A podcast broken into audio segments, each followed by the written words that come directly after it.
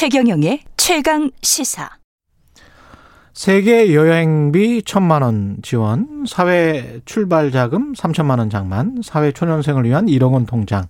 이재명 경기도지사, 이낙연 전 더불어민주당 대표, 정세균 전 국무총리의 발언들인데요. 청년 정의당은 이런 생각에 관해서는 어떻게 생각하는지. 강민진 대표 청년 정의당 나와 있습니다. 안녕하세요. 네, 안녕하십니까. 예. 청년 정의당이라서 역시 청년이시군요. 예. 일단은 이런 그 물론 이제 어떤 맥락이 다 있겠죠. 그 맥락 속에서 이제 이재명 경기지사 같은 경우는 고졸자들 지원 관련해서 이제 나온 이야기였던 것 같고, 사회 초년생, 사회 출발 자금 다 비슷한 맥락들인데 이런 현금이 구체적으로 나오고 있습니다. 예. 어떻게 생각하십니까? 강민진 대표는? 아, 사실 어, 이런 부분은 정의당이 원조고요. 어, 카피 제품들이 많이 나오고 있다. 이렇게 이, 이, 생각이 듭니다. 이천이십 년 일월인가?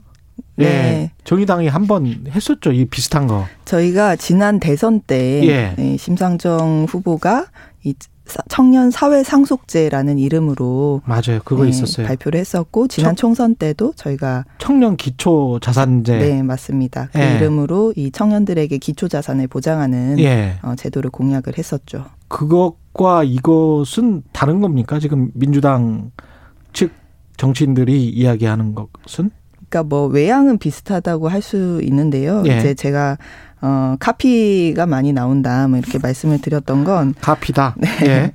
이 외양만 좀 따라 할 것이 아니라, 예. 이 정책이 추구하는 이 사회 비전, 정책 철학을 같이 좀 따라해 주셨으면 좋겠는데, 음. 좀 외양만 따라하고 있다, 이런 아쉬움이 들어서 말씀을 네. 드린 거고요. 예. 우리 정의당에서 청년기초 자산제를 어, 국민들께 말씀을 드렸던 건, 예. 이 스무 살 모든 청년들에게 삼천만 원을 어, 드린다라는 이 액수가 중요한 것은 아니었습니다. 음. 어, 이 정책을 통해서 우리 사회 구조를 어떻게 바꿔놓을 것인가라는 것이 핵심인데요. 예. 어, 우리 세대는 과거보다 이 기회가 적고 또 계층 사다리가 많이 끊어진 그런 시대에 살고 있죠. 예. 왜 그러냐 하면은 이제 과거만큼 급속한 성장이 이제는 불가능하고 이 출발선의 격차가 어떤 결정적인 어떤 요인이 되는 그런 시대를 우리가 살고 있단 말이에요. 그 태어날 때부터 어떤 부모에 태어나느냐가 굉장히 좀 중요해졌죠. 그렇죠. 이거는 이제 육십, 칠십 년대생들하고는 뭐 그 이전에 오십, 육십 년대생들하고는 또 다르죠. 그렇죠. 완전히 예. 다르죠. 예. 예. 지금 보면은 두 가지 종류의 청년이 있습니다. 예. 빚지고 시작하는 청년이 있고요. 빚 안 지고 시작하는 청년이 있어요. 이 부모가 대학 등록금 대줄 수 있냐, 음, 그렇죠. 뭐 자취방 지원해 줄 수 있냐, 취업 준비 음. 어, 지원해 줄 수 있냐에 따라서 예. 어, 빚지고 시작하는 청년들이 있다는 거예요. 음. 그래서 저희가 이제 당시에 그 사회 초년생들의 부채 어, 사, 그, 이제, 사회생활 시작할 때 부채를 보니까 평균적으로 삼천삼백만 원이 나왔습니다.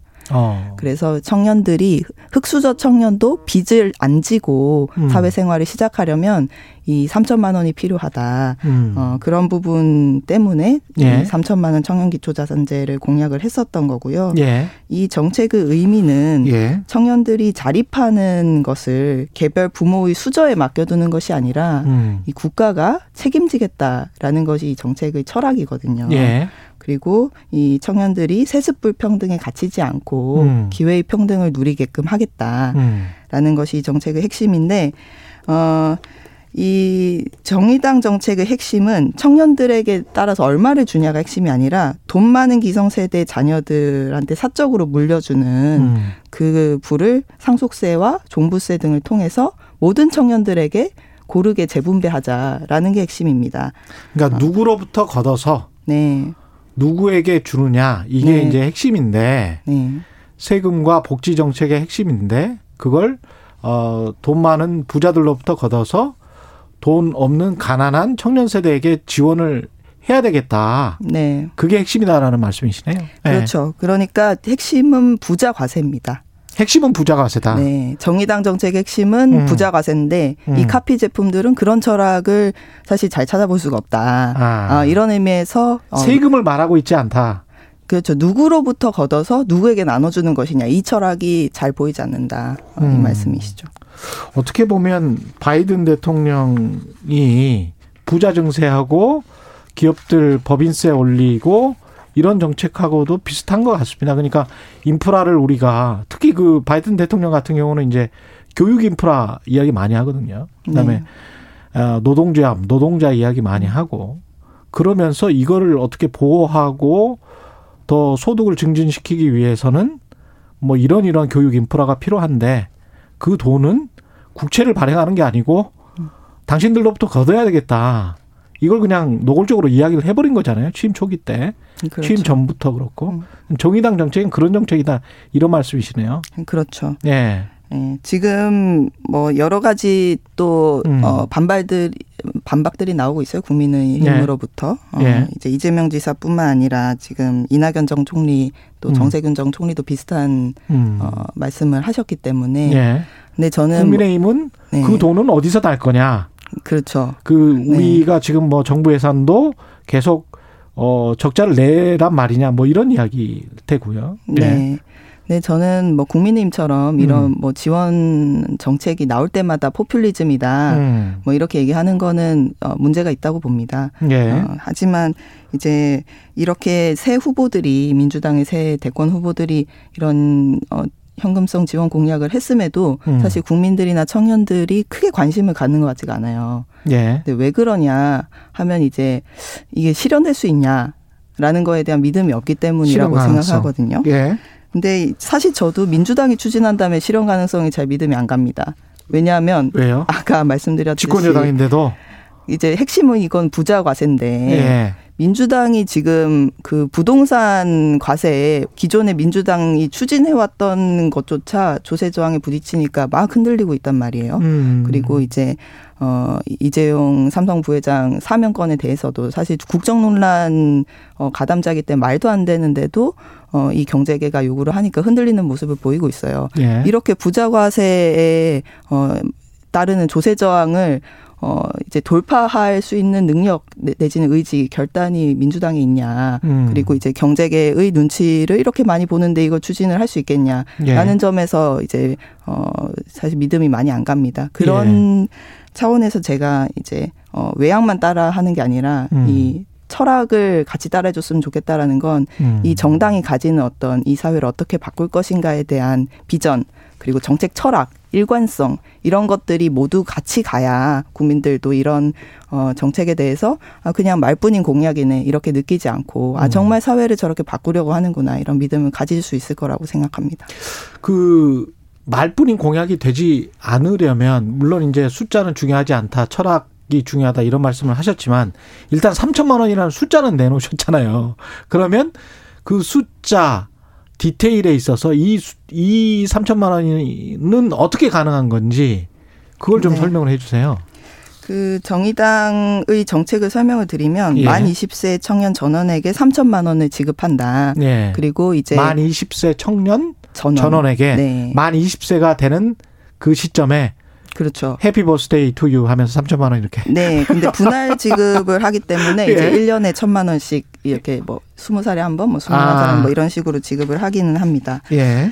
그리고 이제 아동 양육 시설 퇴소 청년들 그러니까 부모로부터 아예 지원이 불가능한 청년들 같은 경우에는 오천만 원 지원을 하고 음. 또 일정 금액 이상 상속을 많이 받는 음. 그 부자 부모를 둔 청년들 같은 경우에는 세금으로 환수하는 그런 내용이고요. 예. 이게 이제 저희가 추계를 했을 때 어, 이천이십일 년 기준으로는 십팔조가 들고 음. 이 인구가 감소하기 때문에 점점 이 예산이 줄어들어서 이천사십 년에는 구조 가 됩니다. 그런데 예. 이제 정의당의 이 정책의 핵심은 부자 기성세대, 기득권 기성세대한테 걷어서 음. 모든 청년들한테 분배하는 게 핵심이거든요. 그래서 이 재원 마련은 상속세 그리고 부동산 관련 조세와 연동해서 마련을 하게끔 설계가 돼 있습니다. 그러니까 네. 부자인 기성세대 뭐 오륙십 대가 되겠죠. 막 네. 돈을 벌고 있는 그 사람들에게 소득세 등 자산에 관한 세금을 더 부과를 하는 겁니까? 어떻게 되는 거죠? 세금은? 이게 그 사적으로 예. 어,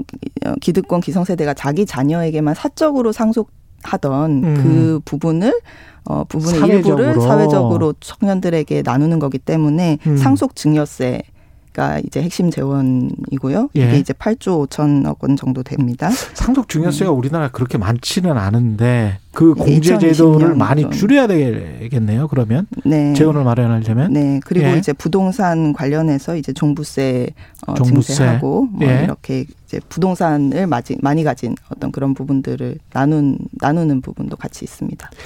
전원에게 한다는 것 가지고 또 이제 과거의 무상급식 논란처럼. 예? 이건희 뭐, 뭐, 손녀 딸에게도 할 거냐, 뭐 이런 논란이 있었잖아요. 네. 이 전원의 의미는 어, 어떤 거죠? 그러니까 저희 정책은 어차피 일정 금액 이상 상속 그 증여를 받는 청년들은 다시 환수를 하는 거거든요. 그래서. 환수는 어떻게 합니까? 세금으로 환수하는 거죠. 그 아. 일단 다 주고, 예. 네, 그 상속을 자기 부모한테 어차피 많이 받는 청년들한테는 그 다시 세금으로 환수를 하는 거기 때문에. 아, 네. 그렇게 되는 거구나. 네, 저희 정책은 그렇게 설계되어 있습니다. 아, 재밌네. 어, 그렇군요. 이거는 민주당의 지금 그 대선 후보군들이란 말이죠. 이분들의 정책도 그렇게 설계가 되어 있습니까? 어떻게 보세요? 지금 사실 내용이 자세히 안 나와가지고 예, 뭐라고 말하기는 좀 힘들죠. 네. 평가하기가. 예. 근데 이제 음. 그러니까 이런 정책들을 제안을 하려면 그냥 음. 어, 액수로만 어, 강조가 되게끔 제안을 하면 안 된다고 생각합니다. 예. 네. 그래서 정의당 같은 경우에는 그래서 이 정책이 담고 있는 어떤 사회 비전이 뭐냐, 음. 재원은 어디서 마련할 거냐, 과세 음. 어디서 할 거냐 이거를 마련하는데 꽤나 공을 들였는데. 예. 어, 이렇게 어떤 어, 금액이 강조되는 그냥 금액만 딱 던지는 방식으로 제안을 했을 때는 사람들이 신뢰를 받기가 어렵죠. 관련해서 이제 또 바로 즉자적으로 그런 어떤 비판을 할 거란 말이죠. 포퓰리즘, 표퓰리즘 뭐 이렇게 음. 이야기를 할 텐데 그거 이런 반응에 관해서는 어떻게 생각하십니까? 그러니까 뭐 무조건 뭐 어떤 지원 공약만 하면은 포퓰리즘이다 이렇게 좀. 반응하는 어떤 예. 좀 국민의힘의 어떤 좀 그런 일관된 반응이 있습니다. 예. 저는 그거는 문제라고 생각합니다. 그런데 예. 중요한 거는 뭐 국민의힘이나 뭐 이런 반응이라기보다는 국민들의 반응일 음. 텐데 음. 국민들이 정말 신뢰할 수 있고 음. 아, 저 정당은 저거를 추진하겠구나. 그리고 저게 어 그냥 어떤 어 가벼운 어떤 표 얻으려는 제안이 아니라 우리 예. 사회를 어떻게 바꾸려고 하는 어떤 그 철학을 비전, 저, 비전을 예, 저 정당이 갖고 있구나 이렇게 느끼게 하는 게 중요한 거죠. 예, 고맙습니다. 지금까지 청년정의당 강민진 대표였습니다. 고맙습니다. 네, 감사합니다. 케이비에스 일 라디오 최경영의 최강시사 듣고 계신 지금 시각은 여덟 시 사십삼 분입니다.